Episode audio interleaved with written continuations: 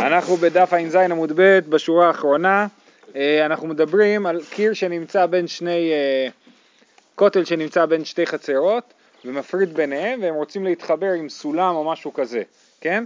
אז אנחנו, בזה, יש פה כל מיני תיאורים של כל מיני אה, דרכים לשים סולמות ולחבר בין שתי החצרות. אומרת הגמרא בשורה האחרונה, ואמר רב נחמן אמר רבא בר אבוה, זיז היוצא מן הכותל ד' על ד' והניח עליו סולם כלשהו מעטו. אה, אז עכשיו יש לו, זי, עכשיו, אז אמרנו שהגובה של הכותל שנחשב לחציצה זה עשרה טפחים. אז אם עכשיו הוא יעשה הזיז יותר גבוה וה, והמרחק בין הזיז לבין הכותל לא יהיה עשרה טפחים, אז, אז uh, ייחשב למעבר. אבל uh, uh, הזיז הזה צריך להיות גדול ארבעה על ארבעה טפחים, כן, אבל גם הזיז הזה צריך להיות בעצמו נגיש. אז אם הזיז הזה הוא גבוה ובשביל לעלות עליו זה לא נוח, אז זה גם כן בעייתי. אז לכן צריך זיז עם סולם, אוקיי? הסולם לא צריך להיות ארבעה על ארבעה טפחים, אבל הזיז כן צריך להיות ארבעה על ארבעה טפחים. הזיז הזה שאני יכול, לא, שאני יכול לעלות דרכו. אני עולה על הסולם, עולה על הזיז, עובר את הקיר ועובר לצד השני, כן? בוחן מסלול, כן. בסדר, אז זיז זה יוצא מן הכותל ד' על ד', והניח עליו סולם כלשהו, זאת אומרת לסולם אין גודל מינימלי, אין רוחב מינימלי, מיעטו. זאת אומרת זה נחשב שזה מיעט את הכותל והכותל הזה לא חוצץ בין החצרות. ולא אמר... את הסולם, הנה זה המשפט הבא, ולא אמרן אלא דעות ויעלי, אבל עוד ובהדי ערבוכי ערבכי, אם הוא אה, שם את הסולם על הזיז, אז באמת זה בסדר, אבל אם הוא שם את הסולם ליד הזיז, ערבוכי ערבכי, זאת אומרת לפי רש"י, שהסולם לא נחשב לחלק מהזיז ולכן אין פה מיעוט, לכן הזיז לא מחובר לסולם ואי אפשר, אה, אה, והכותל אה, חוצץ בין החצרות. אבל אם אם הזיז הוא ארבע על ארבע, אז כן. אני לא צריך עוד. כן, אבל צריך שהזיז בעצמו יהיה נגיש, שיהיה לך נוח לעלות לזיז. אם אין אני סולם... עולה על הסולם כדי להגיע לזיז. נכון, אז, רק אם, אז מה שהוא אומר, רק אם הסולם מונח על הזיז, אז זה נחשב באמת לחיבור. אבל אם הסולם ליד הזיז, למרות שבאמת זה אפשרי, ו... אפשר, אחד על יד. נכון. אז באמת הרשב"א מסביר הפוך. הרשב"א אומר, אם הסולם הוא על הזיז, אז הסולם בעצם הוא, הוא לא נוח, לא נוח כאילו לעלות... יכול ליפול. כן. הרשב"א אומר, כמו שאתה אומר, שהפוך ממה שרש"י מסביר, שאם הוא שם את הסולם על הזיז אז זה לא טוב, ואם הוא שם את הסולם ליד הזיז זה כן טוב. אבל ככה רש"י הסביר את הדבר הזה. אה, בסדר? אז עוד פעם, זיז יוצא מן הכותל ארבע על ארבע והניח עליו סולם כלשהו מיעטו, ולא אמרן אלא דעות ויעלי, אבל עוד ובהדי ערבוכי ערבכי. ואמר רב נחמן אמר רבא בר אבוה, כותל תשעה עשר צריך זיז אחד להתירו. כותל עשרים צריך שני זיזים, כן, אם יש, אם הגובה של הכותל הוא תשעה עשר, אז אני מניח זיז אחד בגובה תשעה טפחים, או תשעה וחצי טפחים, ואז אין, אין, מרח, אני, אין מרחק של עשרה טפחים מהכותל לזיז, ואין מרחק של עשרה טפחים מהזיז, מה, סליחה, אין מרחק של עשרה טפחים מהרצפה לזיז, ואין מרחק של עשרה טפחים מהזיז לראש הכותל, אוקיי? אבל ברגע שהזיז יהיה עשרה טפחים, אז יש לנו בעיה. מה הבעיה? שאנחנו צריכים כבר סולם שהוא סולם של ארבעה טפחים. כי ברגע שיש מרחק של עשרה טפחים, הדרך להתגבר על זה, בערך שיש גובה של עשרה טפחים, אז צריך משהו ברוחב של ארבעה טפחים בשביל שיחשב למעבר. לכן הזיז הזה אמרנו, זיז של ארבעה על ארבעה, כן? אז אם יש זיז של ארבעה על ארבעה, אז אפשר להשתמש בסולם שהוא קצר יותר. אבל אם הזיז הזה הוא גבוה מעל עשרה טפחים, אז צריך שהסולם יהיה רחב בשביל לבטל את הכותל. אז רחב או צריך שיהיה רשות? צריך שיהיה רחב ארבעה טפחים. רחב ארבעה טפחים. לא... לא. מספיק שהוא יהיה רחב ארבעה טפחים. כותל תשעה עשר צריך זיז אחד להתירו, כותל עשרים צריך שני זיזים להתירו. כן, אז צריך שני זיזים שביחד הם יתגברו על כאילו על הפער של הגובה של העשרים טפחים. אמר רב חיסדא והוא שמדם זה שלא כנגד זה. ששני הזיזים האלה לא יהיו אחד על השני, כי אז שוב פעם זה לא נוח לעלות מהם, ואי אפשר, ואנחנו צריכים הרי סולם, כן? מזיז לזיז. אז צריך ששני הזיזים לא יהיו אחד על השני, אלא אחד ליד השני, כדי שיהיה אפשר להניח סולם מזיז לזיז. אה, אמר רב עמוד ברשות הרבים, עכשיו זה בעצם לא קשור בכלל, זה פתאום קופץ לדבר על, אה, על, אה, על, על רשויות, כן? קצת מזכיר את העניין הזה. אמר אבונה, עמוד ברשות הרבים גבוה שערה ורחב ארבעה. מה הדין של עמוד ברשות הרבים גבוה שערה ורחב ארבעה? לא, גבוה עשרה ורחב ארבעה הוא רשות היחיד. אם הוא היה יותר צר מארבעה אז הוא היה מקום פטור, כן? אז הוא רשות היחיד, אז מי שמניח מרשות הרבים ושם על העמוד הזה, חייב. אבל מה הוא עשה? הוא נעץ בו יתד כלשהו מעטו. באמצע העמוד שמתי יתד, כן, איזה עמוד, זה ממעט את העמוד, הוא כבר לא נחשב לארבעה טפחים. למה? כי היתד הופכת את הארבעה טפחים להיות לא שימושיים, זה מיעט את, ה, את, ה, את הכותל מלהיות כותל של ארבעה טפחים, סליחה, מיעט את העמוד מלהיות עמוד של ארבעה טפחים, ולכן זה, זה אה, כבר לא נחשב לרשות היחיד. יש לכם ציורים פה בשטיינזלץ. הוא מייעט את הרוחב? כן, הוא כאילו מייעט את... לא. אה, יש שם הסבר, אם אתה רואה בציור שם בשטיינזלץ, אז יש לו ציור אחר, יש לו גם עמודים שיוצאים מלמעלה וגם מהצד. הוא מסביר שזה לפי שיטות אחרות, אבל לפי רש"י אנחנו מדברים על עמוד שהוא ב, ב, שם אותו על הגג של, ה, על הגג של העמוד, הוא שם יתד, וזה מפריע לה, בדיוק, כן. עמודי חשמל שלא רוצים שיתפסו. כן, שמים שפיצים, כן. אבל זה לא, זה ההסבר השני. כן. כן. אבל יש גם כאלה שבצד, כאילו זולג אחת. כן, אבל זה לא, זה לא מה שאנחנו מדברים עליו עכשיו, אנחנו מדברים על עמוד שהגג שלו הוא ארבעה טפחים, ואז הוא רשות היחיד, אתה שם על זה עמוד אה, יתד, והיא ממעטת את זה מארבעה טפחים. אה, אמר עבד אבר אהבה, ובגבוה שלושה, זה רק אם היתד הזה היא גבוהה שלושה טפחים, אבל אם פחות משלושה טפחים אז היא לא נחשבת למשהו שמפריע. אביי ורבא דאמר תרוויו אף על פי שאין גבוהה שלושה. מה הגבוה שלושה? מה איתמה? לא משתמש לי. אפילו אם זה לא גבוה שלושה טפחים, אז אין פה נגיד שזה לבוד וזה כאילו שטוח, אבל זה לא נוח, זה מפריע לשימוש המינימלי של העמוד וזה לא נוח. רב אשי חולק לגמרי על כל העניין ואומר אפילו שגבוה שלושה, אפילו אם יש יתד והיא גבוהה שלושה טפחים עדיין זה נחשב לרשות היחיד. למה? מה איתמה? אפשר דתלינן בי מידי, אפשר להשתמש בזה בתור מתלה, לתלות משהו על, על העמוד הזה, על היתד הזאת, ולכן גם זה חלק מהתפקוד של, של העמוד וזה חלק מארבעה טפחים וזה לא ממעט אותו. אמר לרבה חבר די רבא לרבה שהיא מילאו כולו ביתדות מה? הוא אומר לו לשיטתך שיתד אחת לא מפריע.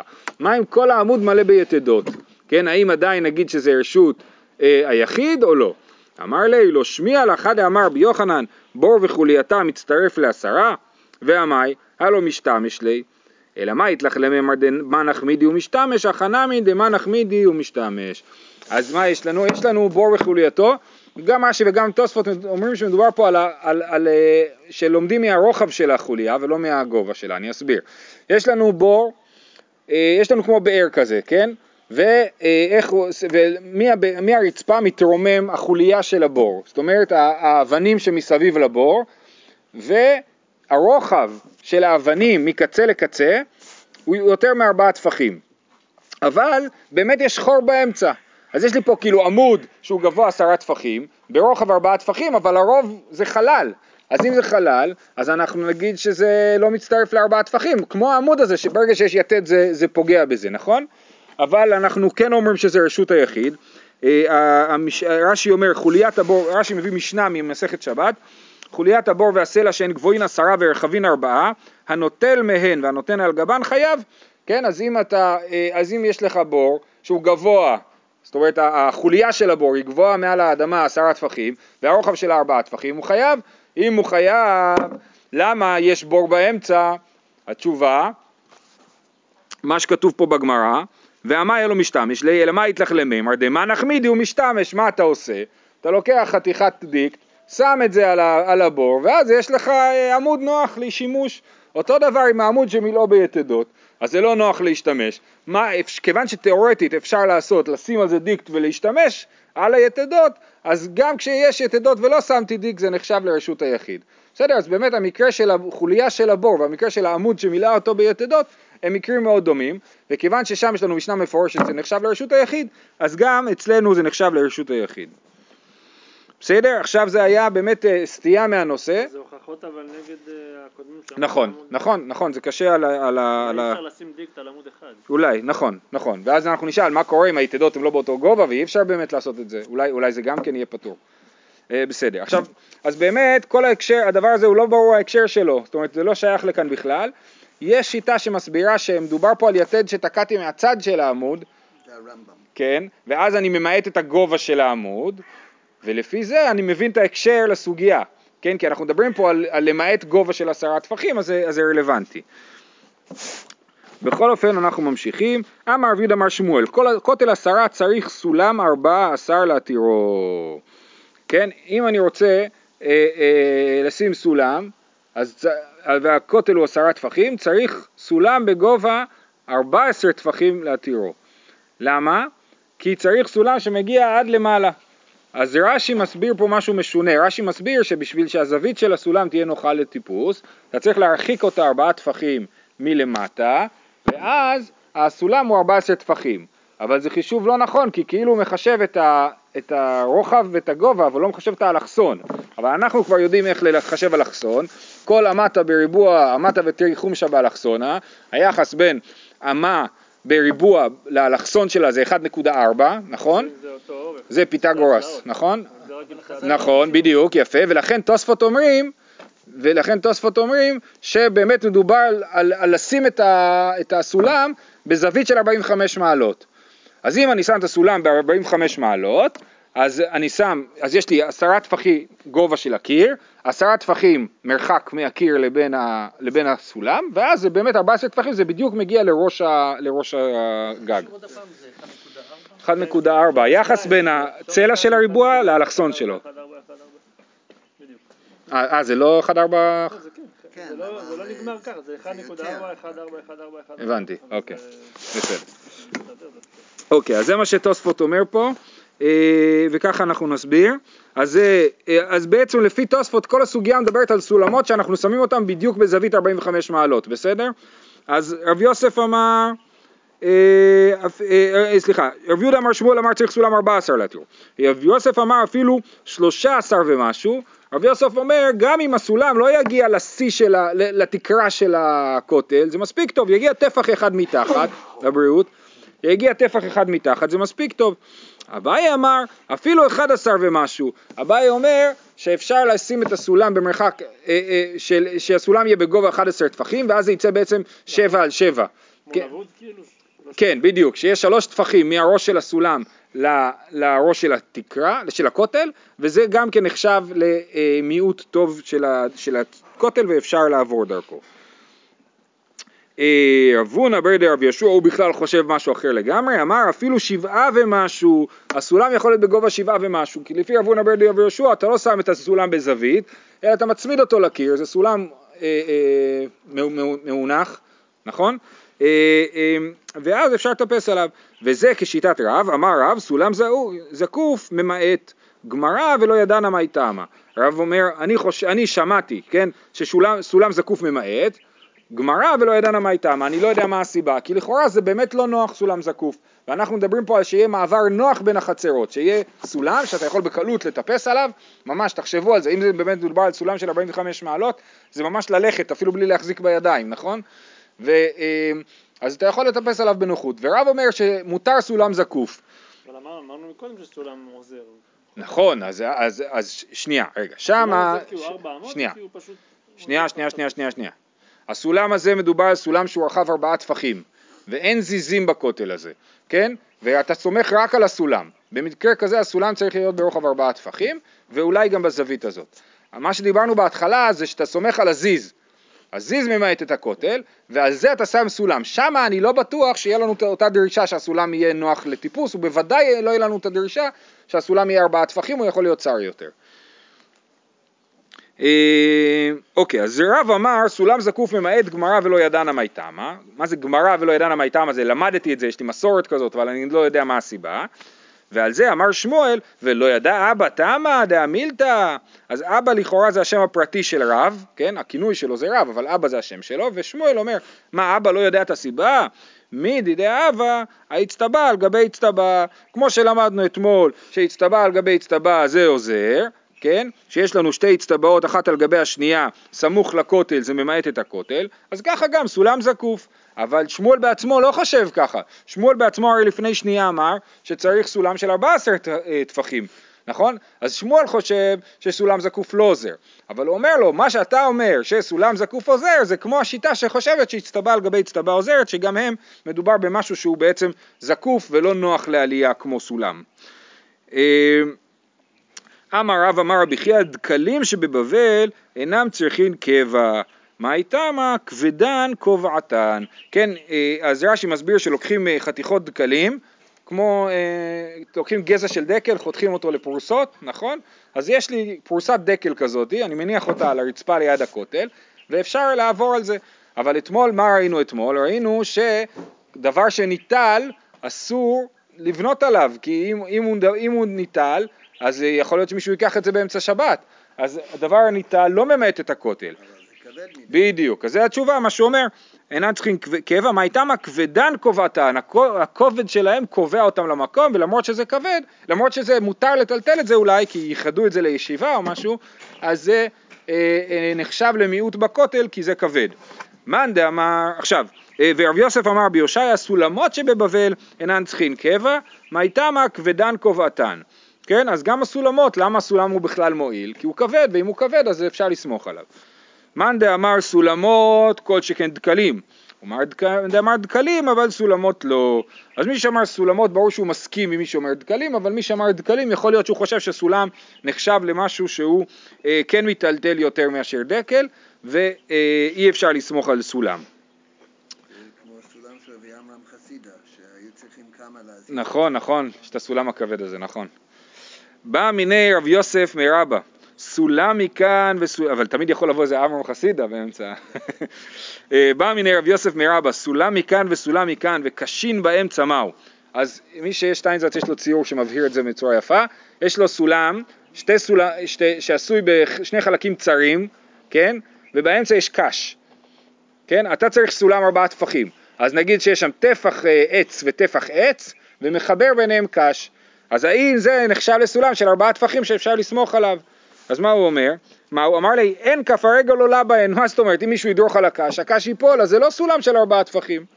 עכשיו הוא שואל אותו, מה קורה עם ההפך? קשין מכאן וקשין מכאן וסולם באמצע, מה קורה אם באמצע יש סולם והרחבות לצדדים של קשין, ושוב, ביחד זה מגיע לארבעה טפחים, צריך שזה יגיע לארבעה טפחים. אמר לי, הרי כף הרגל עולה בהן, אז זה כן טוב, למה? כי כף הרגל עולה בהן, אפשר לדרוך באמצע, איפה שיש עץ, ולהחזיק בקשין, ו, אה, וזה אה, נוח לטיפוס ולכן אה, קשין זה קש, משהו מקש. משהו... אם זה היה חבל, אז זה גם היה כמו עץ, כי אפשר... אפשר לדרוך עליו, כן, כנראה, נכון, כן. חקק להשלים בכותל בכמה. יש לנו עכשיו סולם שמונח על גבי כותל, ותוספות מסביר שמדובר פה על כותל שהוא בזווית, כן? על כותל שהוא בזווית, שהיא נוחה כמו הסולם.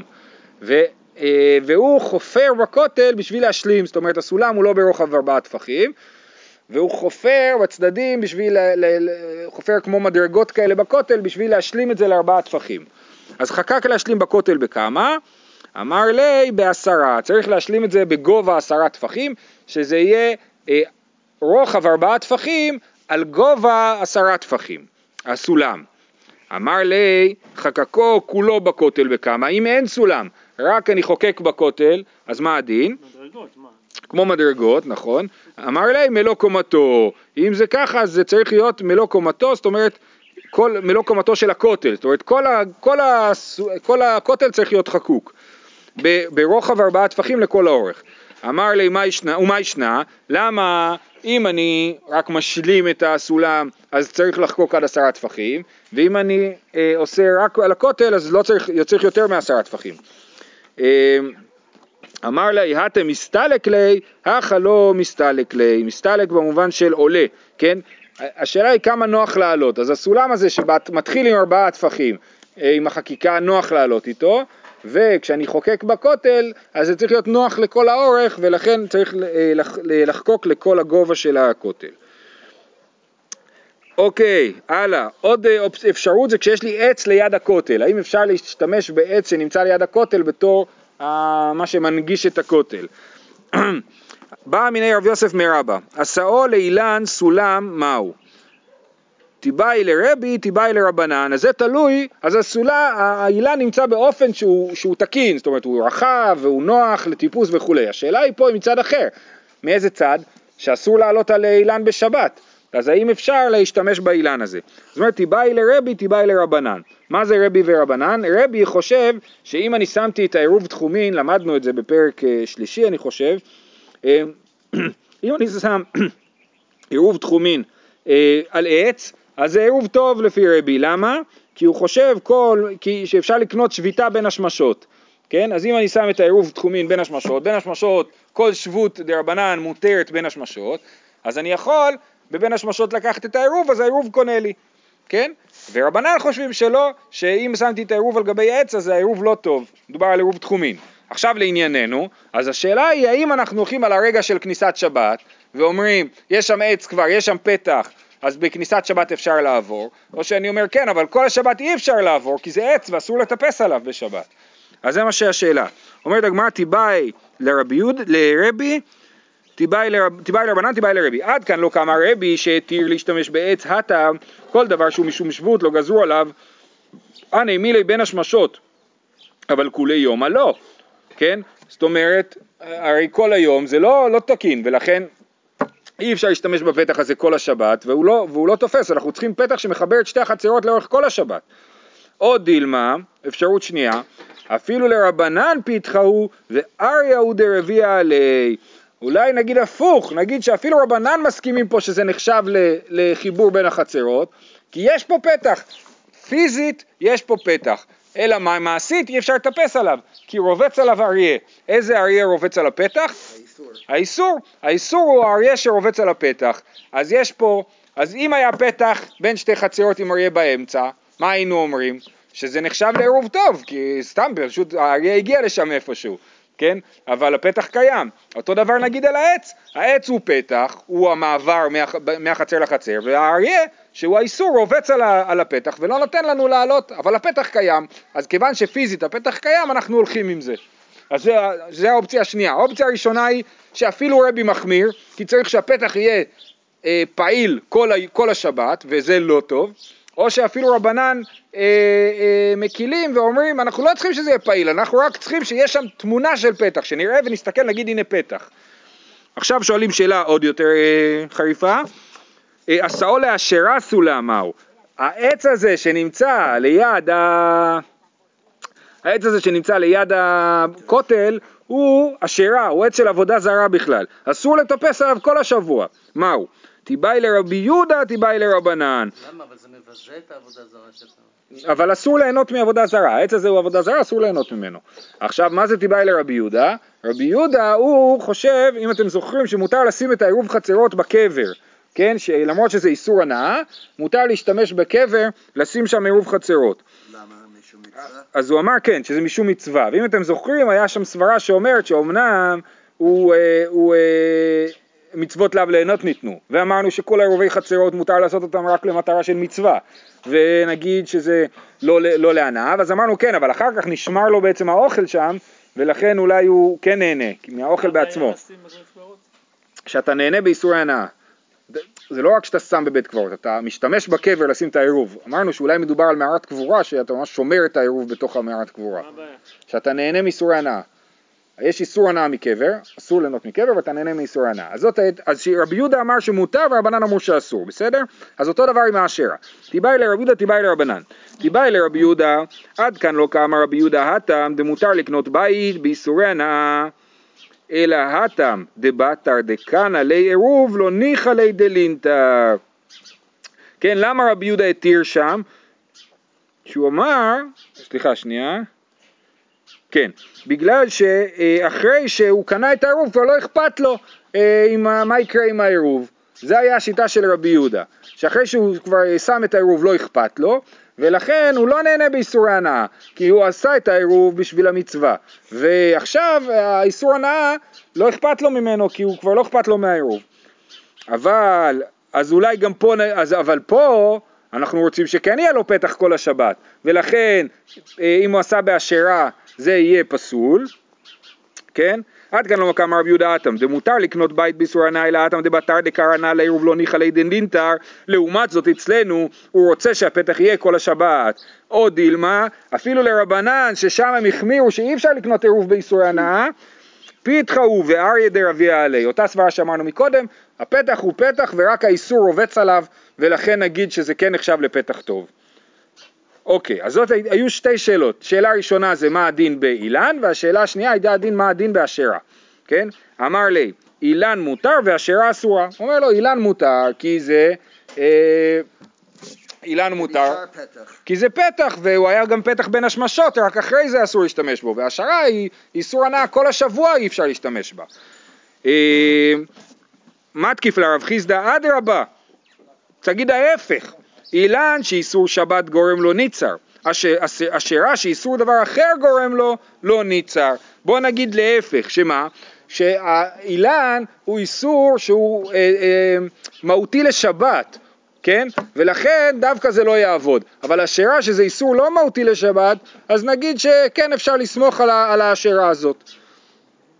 איתמר נמי, באמת יש מימרה אחרת, כי עתה רבין אמר רבי אלעזר, ואמר לה אמר אבאו אמר רבי יוחנן, כל שאיסור שבת גרם לו, אסור, כל שאיסור דבר אחר גרם לו, מותר. הנה יש מימרה כזאת, שאומרת שאם זה איסור שבת האילן, אז אי אפשר, כי אתה הרי רוצה פת, שהאילן הזה יהיה הפתח של שבת, ברור לך, אבל אסור לך להשתמש בזה בשבת, אז זה כמו תרתי דה סתרי כאלה. לעומת זאת באשרה, שזה כאילו אני סומך על זה בתור פתח, אבל יש איזשהו איסור חיצוני ש, שרובץ על, ה- על האשרה הזאת, שם כן אפשר לסמוך על זה בתור פתח. אה, ואופציה אחרונה, רב נחמן בר יצחק מתני אחי, אילן פלוגתא דרבי ורבנן, אשרה פלוגתא דרבי יהודה ורבנן. אז רב נחמן בר יצחק אומר, כל מה שהגמרא עשתה זה יפה מאוד, להגיד שגם רבי יכול להגיד ככה וגם רבי יהודה יכול להגיד ככה וכולי, אומר לא, אני משאיר את זה כמו שזה היה. הש... אילן זה מחלוקת רבי, רבי ורבנן, כמו שבעירוב נחלקו האם אפשר לשים עירוב על גבי אילן, גם פה נחלקו האם אפשר לסמוך את הפתח על אילן, ואותו דבר לגבי אשרה, מחלוקת רבי יהודה ורבנן, רבי יהודה חושב שאפשר ל, אה, ל, לעשות את הפתח באיסורי הנאה, ורבנן חושבים שאי אפשר וזהו. לכאורה הלכה כ... אה, אני לא בטוח, כי יש לנו מצד שני את רבי יוחנן. רבי יוחנן, זאת אומרת, אתה צודק לפי רב נחמן בר יצחק, אבל רבי יוחנן אומר כל שאיסור שבת גרם לו אסור, כל שאיסור דבר אחר גרם לו מותר, ורבי יוחנן בדרך כלל הוא המילה האחרונה מבחינת אה, ההלכה. בסדר? שאני לא הבנתי את החלוקה בין איסור של העץ בשבת לבין איסור האשרה, שזה איסור כללי יותר. נכון, אז אנחנו אומרים, כש, כשמדובר על איסור שהוא איסור של הנאה בשבת, שימוש בשבת, אז אתה אומר, אתה רוצה לסמוך על האילן הזה שיהיה פתח בשבת, אבל בשבת אסור לך להשתמש בו. אז זה כאילו תרתי דה סתר, אתה לא יכול לסמוך על משהו שהוא אסור בשבת. האשרה אתה אומר, תשמע, בין הש... השמשות אתה כן יכול לסמוך עליו. נכון, אתה צודק, וזה המחלוקת של רבי ורבנן, האם הולכים על בין השמשות או לא. אה, אה, והאשרה, אתה אומר, האיסור שבת פה הוא לא מהותי, זה איסור אחר, הוא חיצוני, אז באמת יש פה פתח, האשרה היא כאילו פתח בין החצרות. אבל הקדוש ברוך הוא אמר שאסור ליהנות מעבודה זרה, אז אנחנו לא משתמשים בפתח הזה. אבל טכנית יש פה פתח, והוא לא נסתר מהותית בענייני שבת בעצמה. זאת אומרת, דווקא דבר שאסור משום שבת, אי אפשר לסמוך עליו לעניין שבת. מה ההבדל בין... סליחה שאני... האיסור הוא איסור איסור. נכון. הנאה, אין- לי... יש לי איסור הנאה פה ואיסור הנאה פה. יש לי איסור, נכון, יש לי פה איסור הנאה ופה יש איסור שימוש, אתה צודק. איסור שימוש. נכון, אני, הסברה היא סברה מעניינת, היא לא סברה פשוטה, אתה צודק, לגמרי. מה, אני חושב שמה שהסברה אומרת זה כשאתה רוצה להשתמש בשבת במשהו שאסור דווקא בשבת, זה, זה אי אפשר כמו שיום לעשות. כיפור, לפי אחת הדעות, לא מכפר, מכפר על כל העבירות, אלא אם כן אתה מחלל את יום כיפור עצמו, אז זה לא... כן, זה לא דומה. נכון. אתה לא יכול כאילו לקחת משהו שאסור בשבת ולהשתמש בו בשביל להתיר בשבת. האשרה אתה אומר וואלה זה לא קשור לשבת, אז, אני, אז זה לא סותר באופן מהותי. אתה לא חייב לקבל את זה, לא, כן? אבל זה נראה לי ה... זה. שטיינזרץ אומר שהראש פוסק כמו רבי יוחנן, כן, אבל רוב הפוסקים כן. צידדו כדעה ראשונה שרבי נחמן בר יצחק, שהוא האחרון נוטים להם. הבנתי. אה, אוקיי, יפה. בסדר, אנחנו ממשיכים, משנה. אומרת המשנה, חריץ שבין שתי חצרות, אז אנחנו עדיין בשתי חצרות שרוצים לחבר ביניהם. בין שתי החצרות האלה מה שמפריד עכשיו זה לא קיר, אלא חריץ, שאי אפשר לעבור מחצר לחצר. חריץ שבין חצר, שתי חצרות, עמוק עשרה ורוחב ארבעה, מערבין שניים ואין מערבין אחד. אם החריץ הוא עמוק עשרה ורחב ארבעה, אז הוא נחשב להפרדה אה, רצינית, והם לא יכולים לערב ביחד. ואפילו מלא קש או תבן, אפילו מלא קש או תבן, ואני יכול בעיקרון לפסוע על גבי הקש והתבן ולעבור מחצר לחצר, זה לא נחשב חיבור. מלא עפר או צרורות, מערבין אחד ואין מערבין שניים. אם החריץ מלא בעפר או צרורות, אז זה נחשב חיבור שלם. מה? בדילוג קטן אתה עובר מעליו. ארבע, ארבעה טפחים. ארבעה טפחים, נו, זה באף שטח. אז זה צריך להיות הליכה נוחה, כן. בסדר, לכן בדיוק ארבעה טפחים. אנחנו נגיע לסברה הזאת בהמשך בגמרא. אה, בלי הנסר. בניגוד שנייה, לקוטג'. שנייה, נגיע לזה. אה, מערבין אחד ואין מערבין שניים, זה במלא עפר או צורות, אז אי אפשר, החצרות הן אחת, הן לא שתי חצרות, הם חייבים לערב ביחד, כן? נתן עליו נסר שרחב ארבעה טפחים, אם החריץ הוא לא מלא, הוא באמת חריץ, ואני שם נסר, איזה חתיכת עץ, ברוחב ארבעה טפחים, אז, הם, אז זה כמו פתח, מה הדין של פתח בין שתי חצרות? גם וגם. מערבין אחד והם רצו מערבין שניים, יפה. אה, וכן שתי גזוזתראות, זו כנגד זו, מערבין שניים והם רצו מערבין אחד. פחות מכאן מערבין שניים ואין מערבין אחד. כן, אז שתי גזוזתראות, שתי מרפסות, אחת מול השנייה, הם יכולים, הם, הם מערבים שניים והם רצו מערבין אחד, פחות מכאן. מה זה פחות מכאן? אה, פחות מכאן מערבין שניים ואין מערבין אחד. אם, ה- אז לכאורה אנחנו מדברים על הנסר, נכון? אם הנסר הוא פחות מארבעה טפחים, אז מערבין שניים ואין מערבין אחד כי הנסר לא נחשב לחיבור. אבל יש שיטה שמסבירה שמדובר שהמרחק בין שתי הגזוזתראות הוא פחות מארבעה טפחים, כן? אז באמת אפשר לקפוץ ביניהם. אבל אז הם צריכים לגרוס אחרת. בלי נסר? מה? בלי נסר? בלי? נסר, כן, בלי נסר. אבל אז הם, הגרסה צריכה להיות אחרת, שמערבים באחד ולא מערבים שניים. מערבים שניים ואין מערבים אחד זה גם לקולה וגם לחומרה? הם חייבים לערב שניים. לא, הכי קולה זה רצו ככה, רצו ככה. זה הכי קולה, שאתה עושה מה שאתה רוצה. אוקיי. אבל מערבין שניים ואין מערבים אחד, זה לא כולה או חומרה, הם לא יכולים להיות ביחד, הם חייבים להיות בנפרד. ואם זה אחד ולא שניים, אז אומרים, הם חייבים להיות ביחד, ואם אחד משתי החצרות לא ישים עירוב. נכון. בסדר, זהו, נמשיך מחר, שיהיה לכולם יום טוב.